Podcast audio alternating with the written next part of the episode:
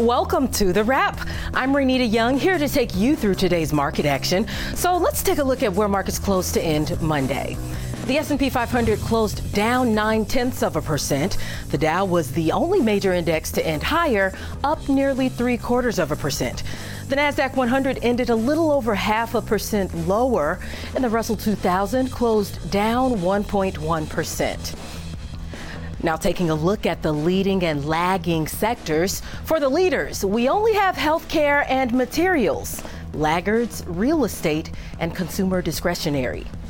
Now let's take a look at the best and worst performing stocks in today's trading session. For the winners, Etsy, CF Industries, Penn Entertainment, Moderna, and Netflix. And the losers were Hasbro, Bath and Body Works, Synchrony Financial, SVB Financial, and Dominion Energy. Now, for a deeper look at some of the biggest movers on Monday, AMD is closing up 2% after analysts from Baird and UBS both upgraded the stock to buy from neutral.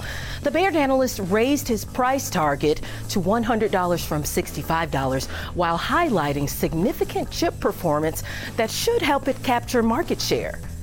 UBS raised its target to $95 from $75 as companies look to replenish their inventories in 2023.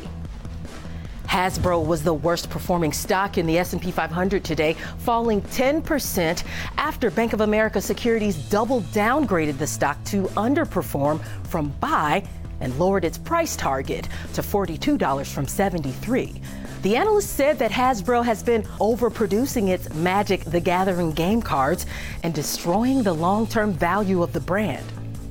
AMC shares are rallying 2% after Black Panther Wakanda Forever brought in $180 million in its opening weekend at the box office. The theater chain said the movie helped it see its fourth busiest weekend in history. It's the second best opening for a movie this year after Doctor Strange. Now, turning our focus to tomorrow, investors will be watching the producer price index. Wall Street is expecting a month over month rise of 0.4% and 0.3% in the core, and an 8.3% increase year over year in PPI, while looking for a 7.2% year over year increase in the core number. And on the earnings front, it's a big week for retail earnings, with Walmart and Home Depot reporting Tuesday morning. Analysts are expecting earnings per share of $1.31 for Walmart, which is lower than last quarter and the corresponding quarter last year, and a total revenue of $147 billion. Walmart stock has outperformed the overall market this year, down just over 3% this year. Looking at Home Depot, analysts are expecting earnings per share of $4.11, which is down about 20% from the last quarter, but above last year. On the revenue front, the company is expecting to bring in about $38 billion. The stock down 25% this year. That'll do it for the wrap on this Monday.